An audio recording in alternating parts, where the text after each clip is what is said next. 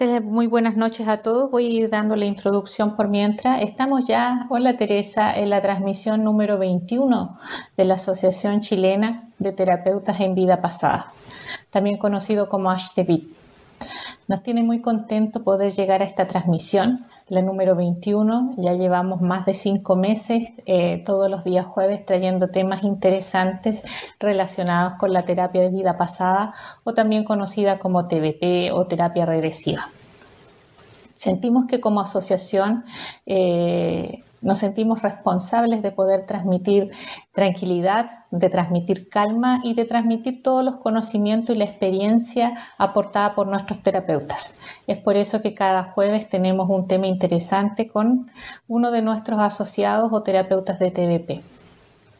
Y hoy, en, hoy día el, tema que nos convoca lleva por nombre mitos y realidades en TBP o en terapia de vida pasada. Porque eh, hablar de terapia de vida pasada todavía a muchos le causa cierto temor. Algunos piensan e incluso preguntan a algunos consultantes si podrían quedarse en el pasado o si el terapeuta podría intencionalmente programarlos para alguna acción en el futuro. Incluso algunos tienen temor que el remover viejas emociones podría ser dañino. Pero para nosotros, los terapeutas de TDP, estamos convencidos que esta es una herramienta poderosísima de sanación. Y eso lo obtenemos no solamente de nuestra experiencia como terapeutas, sino también como consultantes. Eh, es por eso que lo que queremos hablar hoy día es hablar. ¿Existen mitos? ¿Qué mitos? ¿Qué es lo que es mito? ¿Qué es lo que es realidad en TDP? Y para eso no me voy a alargar más porque hoy día vamos voy a tener una invitada muy especial eh, que ha sido maestra de muchos, así que la tenemos aquí con nosotros. Eh, ella ya está ahí, así que ya la voy a ir invitando mientras se van sumando. Me presento, mi nombre es Yasmín Montenegro, soy terapeuta de TVP, me encuentro transmitiendo desde Antofagasta y hoy día me va a acompañar la doctora Viviana Centeno desde Santiago. Bueno, vayan dejando sus comentarios, sus preguntas en el chat y aprovechemos al máximo que tenemos aquí a la doctora de la mayoría de los terapeutas de la STEVIP. Em, voy a presentarla primero. Su nombre es Viviana Centeno Cereceda. Ella es de profesión reumatóloga, pero hoy en día dedicada casi 100% a la terapia de vida pasada. Terapeuta hace más de 20 años. Fundadora de esta asociación, Ashtevit, directora de la Academia Chilena de Terapia Regresiva, formadora de terapeutas desde el año 2005, además autora de dos libros, Regresiones terapia del alma y el alma sabe. Ahora sí, entonces la voy a invitar para que se sume a esta transmisión y que vaya contestando algunas de una vez más, todos quedan invitados para preguntas y comentarios, así que saquemos el máximo provecho aquí a la doctora que ahí viene. Hola doctora, buenas noches, ¿cómo está? Hola Yasmín, buenas noches, buenas noches a todos. Muy bien. Qué bueno contenta de estar nuevamente en este programa que ya va en su transmisión número 21. Sí, sí, ya llevamos más de cinco meses. Sí. Súper bien. Sí, muy, muy bien. Felicitaciones. Gracias. Doctora, entonces vamos a empezar. ¿Me está escuchando bien, cierto? Sí, perfecto. Estoy tratando de ajustar la cámara acá. Ya. Vamos a comenzar entonces con esta primera pregunta. ¿Cuál es el principal objetivo de la TBP y cómo se trabaja en una regresión? En la técnica que nosotros manejamos, por supuesto. Bueno, eh, para mí el principal objetivo de la TBP es sanar el alma, porque justamente es ahí donde están los conflictos. y, y como nosotros solemos decir, para el alma el tiempo no existe. Entonces, si en, nuestro pasado, cualquier pasado, cercano o lejano, ocurrió un trauma que en el fondo es una herida del alma, ocurre, ocurre que esa situación está inconclusa. Es una experiencia inconclusa que no se ha cerrado y por lo tanto produce un daño en el alma, que puede ser una fragmentación, como que el alma pierde un trozo pequeño o grande y eso queda atrapado. Y queda atrapada esa experiencia dolorosa, traumática,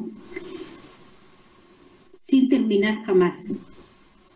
Mientras no se trabaje terapéuticamente, esa experiencia sigue atormentándonos. Puede haber pasado años, siglos y continúa atormentándonos. De ahí nace que el trabajo terapéutico en la terapia regresiva o terapia TBP, que es una terapia del alma, por lo que vemos también, se, eh, se produce cuando nosotros llevamos al paciente a través de un motivo de consulta, algo que el paciente quiere solucionar en su vida presente, lo llevamos al origen. Y en eso quizás no es tan diferente de otras técnicas psicológicas más convencionales. Pero nosotros no nos ponemos límites. El origen puede ser en esta vida o en otra vida, o en la vida fetal, por ejemplo. Al llevarla al origen, esa experiencia se trabaja terapéuticamente.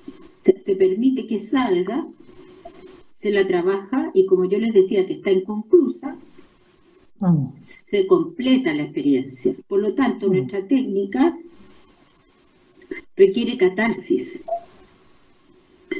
Es decir, liberar esa energía que está atrapada, liberar esa experiencia, completarla desde la perspectiva de hoy, porque en cierta forma es como que el paciente está en dos planos, el actual y el antiguo. Y los dos están ocurriendo al mismo tiempo, pero al revivirlo podemos completarlo, podemos utilizar las técnicas terapéuticas que manejamos para relacionarlos, relacionar el pasado, digamos, el daño del pasado con el efecto en la vida presente y sanarlo. De eso se trata. Claro y siempre, y siempre con la participación muy activa del paciente. Porque acá el terapeuta es un, guía, un acompañante. El protagonista es el alma del paciente. Sí, claro que sí. ¿Y todos pueden ir una vida pasada? Porque las personas piensan terapia de vida pasada que van a ir una vida pasada. Y si no van hasta una vida pasada pensando en otra vida, ¿qué ocurre? Es que de eso trata mi segundo libro, El alma sabe. Yo soy una convencida que el alma de cada paciente sabe lo que tiene que hacer para sanarse, porque sabe dónde está el origen de su dolencia. Entonces, mm. si el origen es en esta vida o en, o en la etapa fetal, por ejemplo, no va a ir a una vida pasada o a una vida anterior, va a ir al pasado de esta vida. Porque si el alma cree y sabe que el problema mayor empieza por lo, de acá, va a trabajar acá.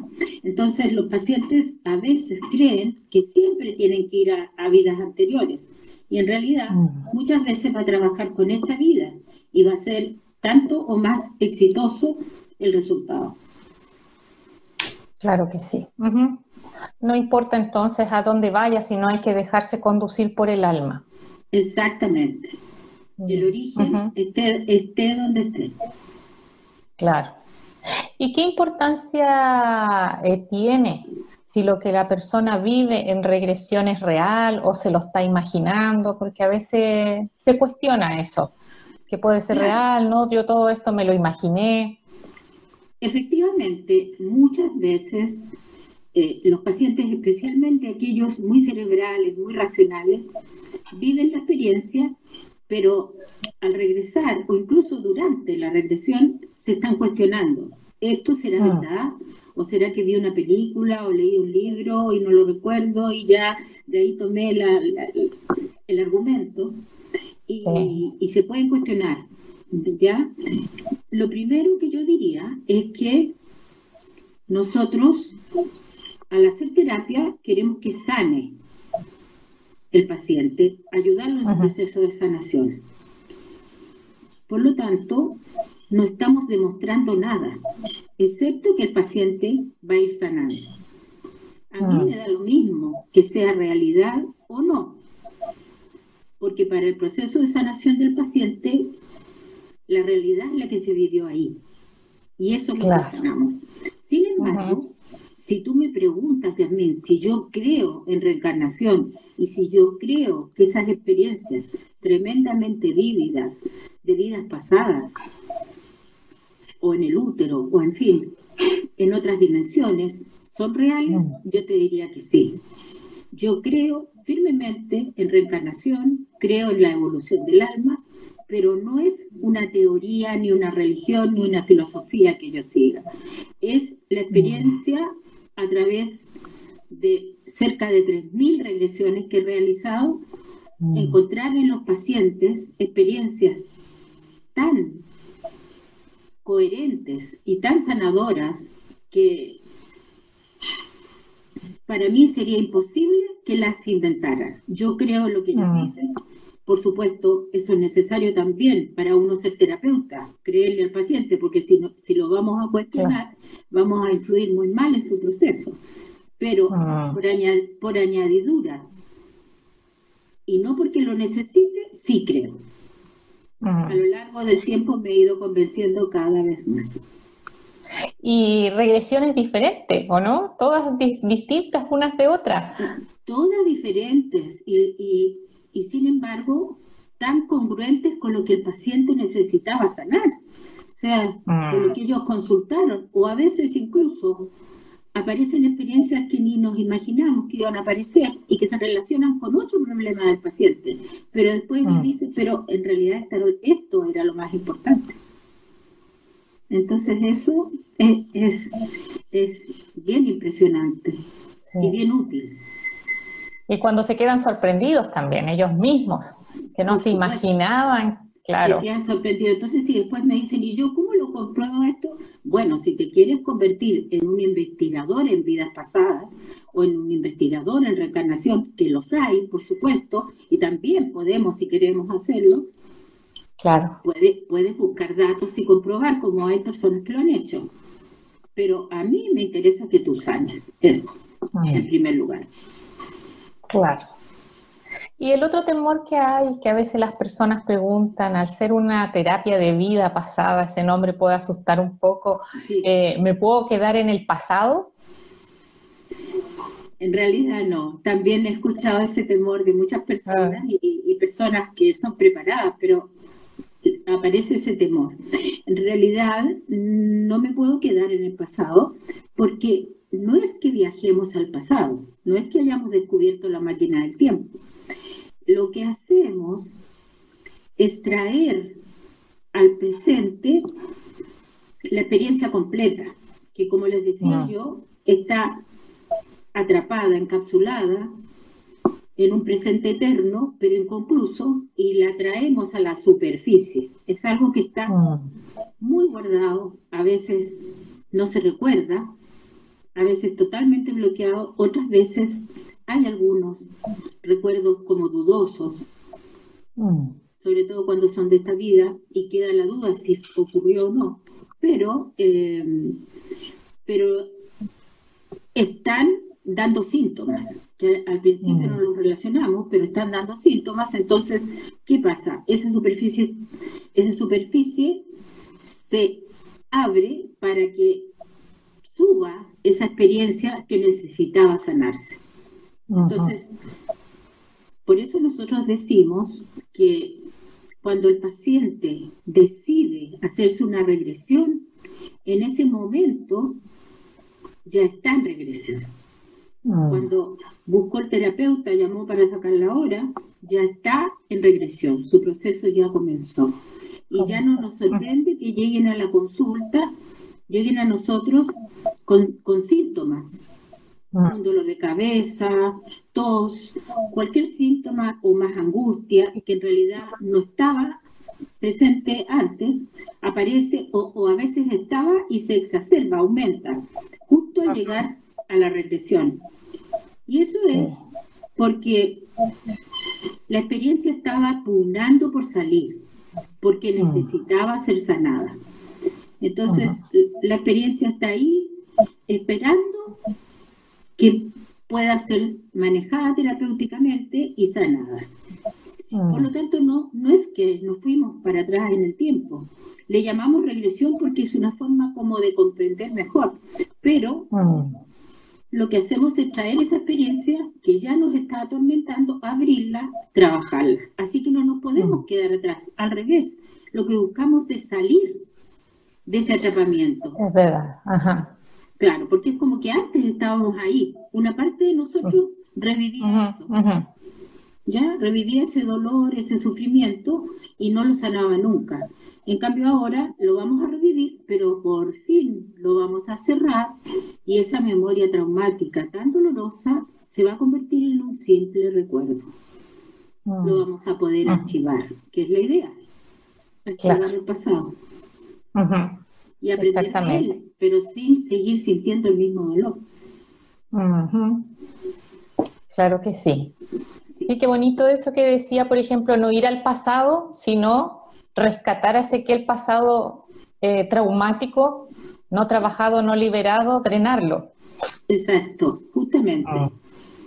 Entonces es súper sanador, no hay que temerlo en el momento es como resumir en poco tiempo esa experiencia tan dolorosa, pero por fin sanarla. Sí, sí, sí.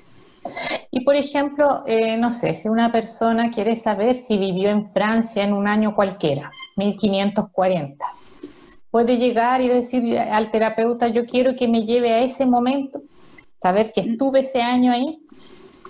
Mira, yo por lo menos mm, no no lo aceptaría, o sea, no se lo aseguraría, porque puede perfectamente ir a otra experiencia. Mm. Puede que sí, si realmente ha estado soñando con eso y cree haber estado ahí y hay, hay personas de, esa vida o almas de esa vida que hoy en día son personas cercanas, puede ser que lo esté, lo esté llamando a vivir esa experiencia y que al entrar en regresión rápidamente vaya ahí pero puede aparecer en cualquier otra, otra época o lugar. Entonces yo diría que no podemos asegurarlo, porque una cosa pide el paciente con su conciencia normal, habitual, con la mente que conocemos acá, y otra cosa es lo que necesita su alma. Mm. Entonces no, no, no me comprometería a eso. Porque como decía usted, el alma sabe. Así que va a trabajar lo que tenga que trabajar ese día. Exacto, y, de pronto las personas pueden preguntarse, bueno, y si el alma de cada persona sabe, ¿por qué no, no tenemos las respuestas de inmediato?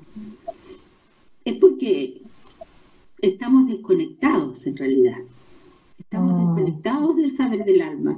La vida diaria, el, el, el tráfico, el, el, apuro, la necesidad de ganarse la plata para vivir diariamente, de encargarse de mil cosas, nos desconecta. En el fondo funcionamos con una pequeña parte de nosotros, ¿no es cierto? Una pequeña parte del cerebro. Y resulta que el cerebro tampoco es todo. Mm. Actualmente sabemos que la memoria no está solo en el cerebro. Podemos decir que está en el alma, pero también está comprobada que está en todo el cuerpo. Cada célula de nuestro cuerpo guarda las memorias. Entonces, la parte con que funcionamos en el día a día es un porcentaje ínfimo de lo que somos. Y por eso no estamos conectados. No estamos conectados a menos que usemos alguna técnica para conectarnos. La que nosotros conocemos y manejamos es la TVP. Pero, por ejemplo, meditación y otras terapias también lo logran. Cuando uno se conecta, empieza a escuchar a su alma y a guiarse por eso.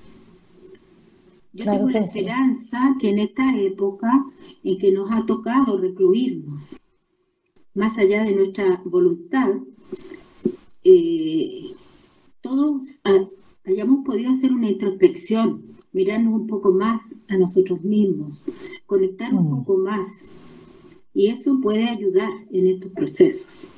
Porque en, realidad nadie sabe más de nosotros mismos que nuestra propia alma. Mm. Y pareciera ser que esta cuarentena es como una invitación a mirarse, algo que a veces ha sido tortuoso, que no nos miramos, estamos claro. hacia afuera. Es verdad, es verdad, vamos por la vida muy apurados, muy apurados y, y como ansiosos y necesitando hacer mil cosas. Pero si no mm. podemos hacerlas, evidentemente nos miramos más hacia adentro. Así que en ese sentido pudiera y creo que sí, ha sido provechoso. Y doctora, esta técnica de la TBP se hace por medio de la hipnosis. ¿El terapeuta tendría la, posibilidad de programarnos, de, darnos, no sé, algunos comandos y terminar haciendo algo que no queremos? Bueno, eso, es un temor que es bastante frecuente y, y se cree que, muchas veces se cree que, efectivamente el terapeuta puede introducir temáticas o puede manipular al paciente. Y también se cree que solamente se puede llegar a regresión a través de la hipnosis. Y en realidad la hipnosis es uno de los métodos para entrar en regresión. Como les decía al comienzo, cuando un paciente, la mayoría de los pacientes, sobre todo si hay más conexión interna, eh, en el momento que empieza su proceso, saca la hora, todavía no, no se encuentra con el terapeuta y sin embargo ya su proceso está aflorando. No necesita hipnosis. Otros pacientes que a lo mejor están un poquito más bloqueados o desconectados necesitan algunas técnicas de relajación, más cercanas a la hipnosis convencional, pero ninguno necesita perder su conciencia. Mm. Nuestra forma ideal de trabajar es a través de la conciencia expandida. Y en la conciencia expandida está la conciencia actual, lo que yo soy actualmente, pero se expande a las otras realidades.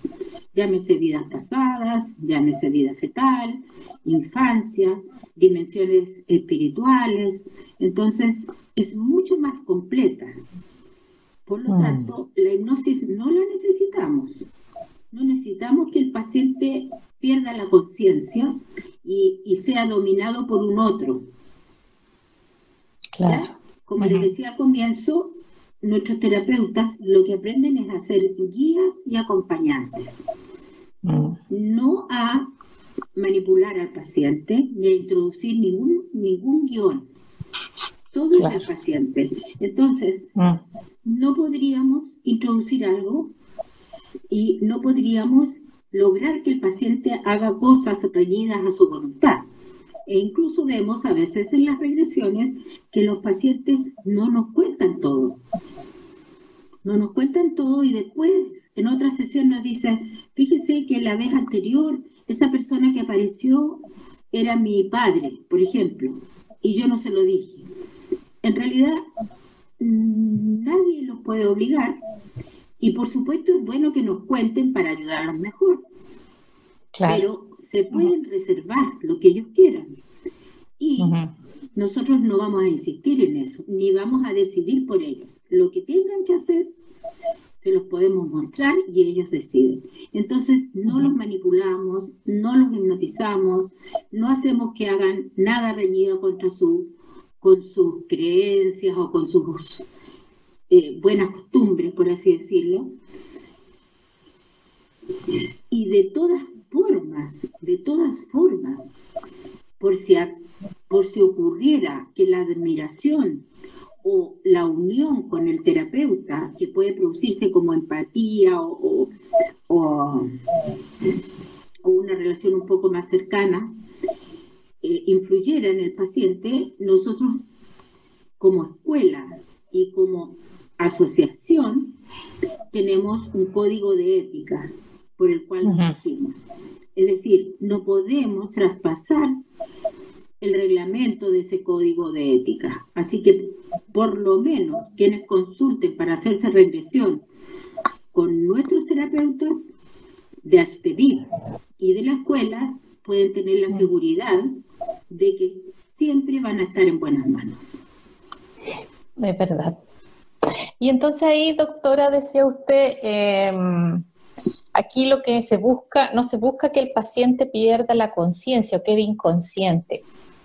Tal vez hablarnos un poquito de la importancia de que el paciente esté consciente durante toda la sesión, que es como así ocurre, porque es una reacción consciente. Exacto.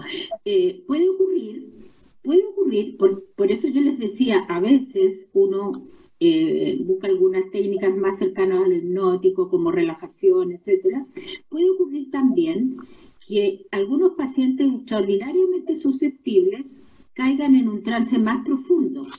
Entonces, entren en un verdadero estado hipnótico del cual pudieran no recordar todos los detalles. entonces, si ocurre eso, es más difícil trabajar. ¿Por qué? Porque el paciente no va a recordar espontáneamente todo lo que vivió y le va a ser más difícil relacionar lo que ahí está pasando con sus molestias y sufrimientos de la vida actual. Por ejemplo, eh, al comienzo yo observé que algunos pacientes míos entraban en un trance muy profundo y después al salir de la regresión me decían, uy, no pasó nada, le hice perder su tiempo. Y resulta que habían estado hora, hora y media en una tremenda experiencia o más de una y no lo recordaban. En ese tiempo yo recuerdo que grabábamos en cassette. No sí, grabábamos en cassette. Entonces yo le decía, pero mira, escucha tu cassette. Teníamos que comentarlo, escucharlo y conversar acerca de eso para que él tomara todo el beneficio de la regresión, se diera cuenta de que lo que ahí pasó estaba súper relacionado con, lo que sentía hoy, hoy en día. Mm. ¿Ya? Eh, pero esos eran pacientes, eso no depende del terapeuta. Son pacientes muy susceptibles que uno le hace así y entrar en un estado profundo de hipnosis. Entonces, lo que, lo que empecé a hacer fue, y que lo hacemos todos ahora, introducir una orden poshipnótica en el momento en que termina la sesión. esa, esa orden, como tú sabes, es recordándolo todo. Es decir, tratamos de que el paciente recuerde la sesión con sus detalles y además durante la sesión hacemos la relación para que ese paciente no vaya a creer, por ejemplo, si, si es ese paciente que vivió en Francia en el año 1500, eh, no vaya a creer que solo es él y no se acuerde del presente. Porque, porque si se profundiza, va a creer que él es el francés del año 1500 y no va a saber que es del año 2020. Entonces, le decimos, ¿cómo influye eso que te pasa ahí en la vida del hombre de hoy? Actual. De manera que tratamos en todo momento relacionar, porque eso además es muy terapéutico, es una de las mm. formas que se usa para que sanen. Entonces, de esa mm. manera nos aseguramos que no tengan esa disociación, por así decirlo. Mm, claro que sí. Y por ejemplo, lo que le decía, eh, es importante que esté consciente para que pueda revivir a fondo todos sus dolores. Claro. Que tome conciencia. Exacto, porque una de las partes, una, una de las, digamos, de las fases de la sanación es entender, comprender, mm y tomar conciencia. Tomar conciencia es fundamental. Y eso lo va a hacer si es capaz de entender cómo un proceso influyó en el otro. Claro, claro que sí. Déjeme ver qué es lo que dice acá. A ver, no alcanzo. Ah, Paola dice, claro, por ejemplo, con las promesas, no podemos obligar a que se anulen. Es la voluntad del paciente la que prima. Sí por supuesto. ¿Qué debe averiguar antes un paciente para tener la tranquilidad que no los vayan a engañar falsos terapeutas. Y aquí dice buscar en htvip.org el listado de los terapeutas. Bueno, es cierto. En la, página de la Asociación HTVIP está el listado de terapeutas con los cuales ustedes pueden tener la seguridad de que están formados profesionalmente y además colegiados. Mm. Y de todas formas, en la página de mi propia academia, que es la página terapiadelalma.org, aparece el, listado de terapeutas que están ejerciendo y puede que alguno no esté en la asociación, pero todos han pasado por el proceso completo y están listados profesionales en TVP y también siguen el código de ética. Así mm. que pueden tener la seguridad. Terapeutas certificados. Exacto. Mm. Doctora, y por ejemplo, ¿en qué caso se, podía, se podría aplicar esta terapia, la TBP? Y también a veces las personas preguntan, hoy, ¿será que será para mí esta terapia? ¿No será? ¿Podrán tratarme esto? Claro. Bueno, eh, las indicaciones de la TBP son prácticamente todas las de la de la terapia psicológica, de la psicoterapia convencional y algunas más, ¿ya? Ah. Y más bien, o sea, síndromes depresivos, conflictos de relación, fobias, crisis de pánico, crisis de angustia, eh, duelo, duelo normal y patológico. Mm. Ah. Pero, pero, eh, hago una salvedad.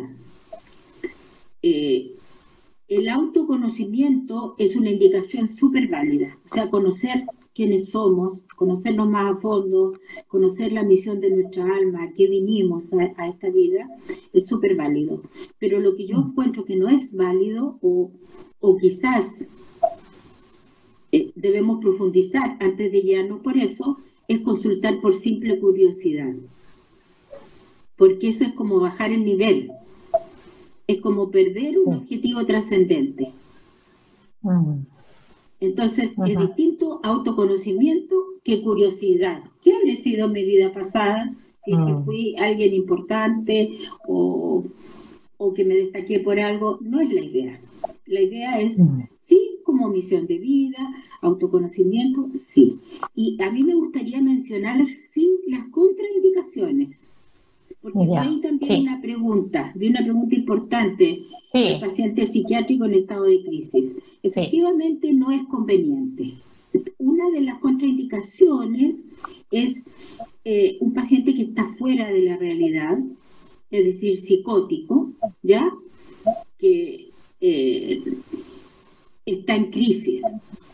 Mm. Si es un paciente que ha tenido una psicosis y está compensado y con autorización de su psiquiatra, sí se puede realizar regresión. Pero si el paciente está en crisis, no es conveniente, porque se puede descompensar más y se puede confundir. Claro. Esa sería una contraindicación. Mm. Otra contraindicación para, mi gusto son los niños muy pequeños. Los niños, de hecho nosotros en general trabajamos de 14 años y más, porque consideramos que a esa edad ya está la capacidad de, eh, internalizar la experiencia, tomar conciencia de ella y sin confundirse. Los niños pequeños pueden vivir experiencias de vidas pasadas. De hecho, es bastante común que los niños más chiquititos recuerden sus vidas pasadas. Pero eh, está el riesgo de que se confundan por lo mismo. Entonces, mm. cuando se trata de niños muy pequeños, es mejor trabajar a través de la mamá o del papá. Otra mm. contraindicación es que em, es relativa, no es una contraindicación absoluta, es que la mamá, o sea, que la mujer, la, paciente esté embarazada.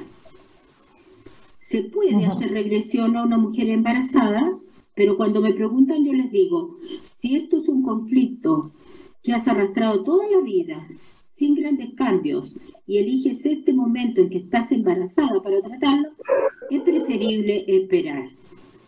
Mm. Porque hay que tomar en cuenta que en la mujer embarazada hay dos almas, está la mamá y el niño.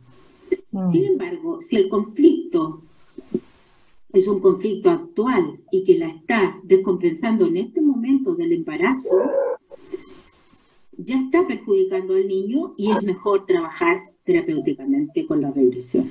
Y en ese caso, uno le comunica al alma del niño que se va a trabajar para ayudar a la mamá. Mm. O sea, se respeta al, al pequeñito como paciente también. Claro, y de esa forma se le protege. Claro, y una enfermedad grave, por ejemplo, un paciente recién infartado, nadie le haría una regresión en la UTI, no. Pero cuando ya se, se sanó, se compensó, sí se puede. Podría ser, claro que sí. Claro, claro. Voy a ver si hay alguna otra pregunta acá. Si es que se me pasó alguna, pero yo creo que ha quedado súper claro, doctora. súper claro. Sí. Ah, ya, es hablaron de las promesas. Que había visto un comentario por aquí, pero no puedo pasar. Ahí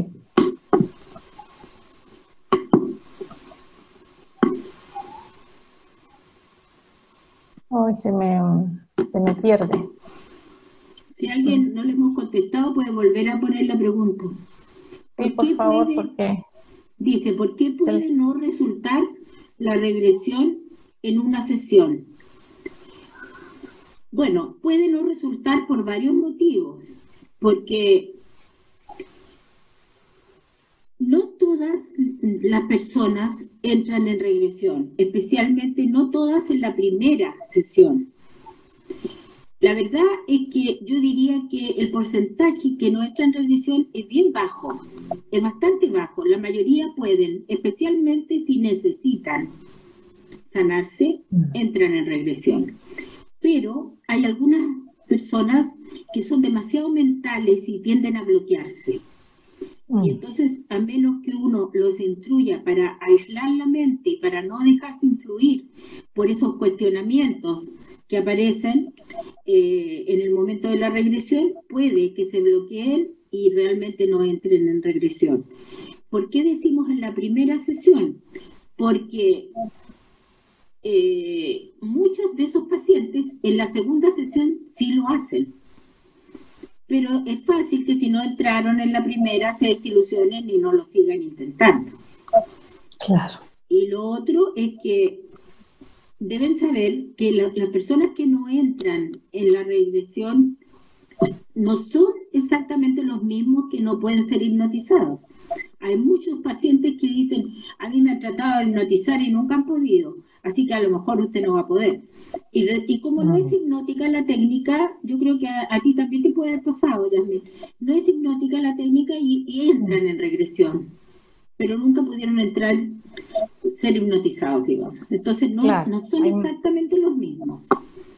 Hay mayor resistencia a ser hipnotizado por perder el control. Claro, y acá como es mucho una cosa que fluye más, lo pueden hacer. Claro. Por otra parte, hay que recordar que no hay ninguna técnica, por maravillosa que sea, que sea 100% para todas las personas. Probablemente, si no es verdad se pudo hacer esto, tendrá que hacer otro tipo, otro tipo de, terapia. Ahí hay una respuesta muy buena de Roberto Brito, parece, cuando los motivos son poco importantes, regresiones turísticas, justamente. Eso que estábamos diciendo, que cuando es por curiosidad, turismo, turismo regresivo, como el motivo no es bueno, puede que no entren en regresión, porque quizás no tienen una necesidad tan acuciante de ser trabajada su, su experiencia. Entonces, ese es otro motivo por el cual... Ah, y lo otro, es importante que la persona que se va a hacer la regresión esté motivada, pero esté motivada el motivado el paciente, porque si va una persona porque le recomendó el marido o la mamá o el hijo, no es una motivación del paciente. Tiene que el paciente saber a lo que va y estar motivado. Y eso lo vemos todo el tiempo. Tiene, de hecho, por lo menos yo en mi consulta, lo que exijo es que sea el paciente el que saca la hora. O si otra persona la saca, confirme el paciente que va a ir. Claro. Sí, porque a veces Claro, que llaman, ay, ¿cuánto vale la sesión? Porque yo quiero para mi, no sé, para mi marido le haría tan bien, una vez me pregunto para mi pareja, porque le haría tan bien y yo quiero que va. Y, no resulta. No, pues no resulta si la motivación no es de él. Claro. Dice, va, se me borró de nuevo. Me parece que no, no puedo bajar mi cursor. Ahí está. Corina dice, muchos pacientes sienten, uff, se me, se me va Corina tu pregunta. Ya, muchos pacientes sienten miedo de ver o sentir algo muy terrible y quedar peor. Así eso también a veces piensan. ¿Iré a quedar bien? Sí, es verdad. Tienen miedo de sufrir. Hay pacientes que tienen que ir entregados a la experiencia, porque si no, entonces, los pacientes que tienen miedo a sufrir, yo lo que les digo es que quizás van a sufrir un par de minutos, van a sufrir en ese momento, pero van a sufrir para sanar. Es decir, pueden llorar, gritar, patalear, pero en el momento que salen van a salir totalmente distintos. Nunca van a salir ni llorando ni peor, porque, no, porque se trata de una regresión terapéutica. Si fuera una regresión anecdótica, hecho por una, por una persona aficionada que no es especialista, pudiera ocurrir porque no van a saber conducirla y pueden cerrar la represión en el momento menos indicado. Y eso sí es peligroso, hacerlo con cualquier persona. Pero si van a trabajar con los especialistas, todos nosotros sabemos que tenemos que completarla y cerrar adecuadamente. Porque son terapéuticas.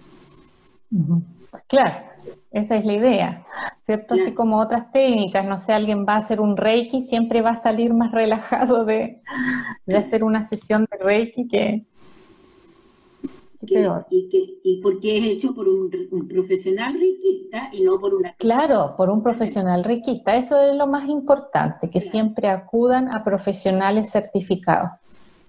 Y para eso pueden buscar el listado, como decía la doctora, en la asociación HTVIP o en la misma academia de la doctora de terapia regresiva. Doctora, yo creo que ha quedado sumamente claro. Eh, dice, doctora, ¿ha recibido algún mensaje de algún maestro? Sí, me están preguntando. Sí, o sea, muchas veces los pacientes reciben mensajes de maestros, de sus maestros, y, y muchas veces los mensajes son para uno, para el terapeuta. O sea, la mayoría de las veces son para el paciente, que es lo justo, me parece a mí. Pero de pronto ocurre que llega un mensaje que es para el terapeuta. Y eso es impresionante. No tengo palabras para explicar lo que uno puede sentir, si le dicen algo que uno siente que efectivamente tiene que ver con uno, con sus seres queridos o con algo, algo que, nadie más podría saber. Eso es, es una experiencia, no puedo, no podría provocarla, es completamente al azar, puede ocurrir. Y, y, lo mismo si un paciente va y dice, yo me quiero comunicar con, con mi maestro. Quiero que vean, no, tampoco es seguro. Pueden venir como pueden no venir, porque mm. eso depende de los maestros, no de nosotros. Mm. Mm. Claro que sí. Ahí hay otra pregunta interesante porque como en muchos estamos, en muchas localidades están en cuarentena, hay varios socios que están haciendo eh, sesiones online. Entonces, ups, se me fue. Y la persona, ¿cómo ha sido las sesiones online? ¿Qué pasa en sesiones online cuando se pierde la señal? Bueno, em, Hola Marcela, es la Marcela Fuentealba que está preguntando. Mira, ah, estamos haciendo, varios de nosotros estamos haciendo las sesiones online y nos han resultado muy bien. Por supuesto, si el paciente prefiere esperar para hacerla presencial, respetamos lo que quiere el paciente, pero mm. hasta el momento han resultado muy bien. Evidentemente es la energía que se conecta igual. Y lo que sí nos aseguramos de tener dos sistemas. Por ejemplo, en general yo hago las regresiones por Zoom, alguna vez hecho por Skype. Pero si uno tiene uno de esos sistemas, tiene que decirle al paciente que tiene que tener además su celular en silencio, pero cargado, conectado, porque si pudiera ocurrir que se corte la luz, se caiga la señal, poder recurrir a una videollamada para no dejarlos a medias, por supuesto, que uno quiere asegurarse, ¿no es cierto? Entonces, tenemos dos sistemas alternativos y que no, no dependan los dos del computador, por ejemplo. Uno del computador y otro del celular, en fin. Y dar, dar todas las instrucciones al paciente de que si se va a hacer la revisión, ese día o esa noche tiene que estar absolutamente tranquilo por un par de horas, que las demás personas de la casa eh, le, dejen el espacio y el tiempo y que tenga lo mismo que en una regresión, un lugar cómodo, manta para taparse, unos cojincitos y pañuelos. Y agüita por si acaso para Y agüita por si acaso, claro. Entonces se puede. Hola Marcela, gusto, gusto de hablar contigo también. Me está saludando la, eh. Marcela de Conce. Ah, ya. Así que se puede. Sí. mientras estemos en estos tiempos que viene el, desconfinamiento desde a de a poquito, eh, se ha continuado haciendo la terapia, ¿cierto? Muchos en forma online. Así que pueden consultar. Sí. Doctora, ha quedado clarísimo todo, así que un gusto haberla tenido acá, que pudiera aclarar todas estas dudas, de que pueda quedar toda esta información valiosa para que la gente se atrevan y también se puedan beneficiar con estas terapias, los que están ahí como medios indecisos, pero ya si están con la, con, la, con la pregunta, ¿cierto?, de qué será y todo, es porque tal vez realmente lo necesitan, porque así se empieza. ¿cierto? Los, pacientes llegan porque sienten de que eso les va a ayudar, sienten que, lo necesitan. Y esa motivación de ellos es muy importante, es su voluntad de sanar, su voluntad de conectarse con la sabiduría del alma. Eso es. Muchas gracias, Yasmin, y muchas gracias. Gracias, doctora, le agradezco. todo el equipo Gracias, muchas gracias. Sí, ahí para, para, todos los socios de este video para Patricia y haga doctora. Y ahí los saludos de la doctora para todos los socios. Muchísimas gracias. chao, chao. Bien, chao. Gracias, chao. Chao, chao. Ay, me equivoqué. No la, no la puedo sacar todavía, doctora. Ahí sí. Ahí sí. Bueno, eh, muy contento terminamos esta, esta transmisión con los sabios consejos y también con la experiencia y el conocimiento, la generosidad con la cual le entrega la doctora Viviana Centeno. Eh, así que sumamente contentos de que pueda llegar esta información y esta sabiduría a muchos. Eh, les agradezco a todos los que se han conectado, que nos han acompañado eh, deseándole buenas noches, una buena semana y nos encontramos el próximo jueves a las 21 horas con otros interesantes temas de la Asociación Chilena de Terapeutas en Vida Pasada. Chao, chao, que estén muy bien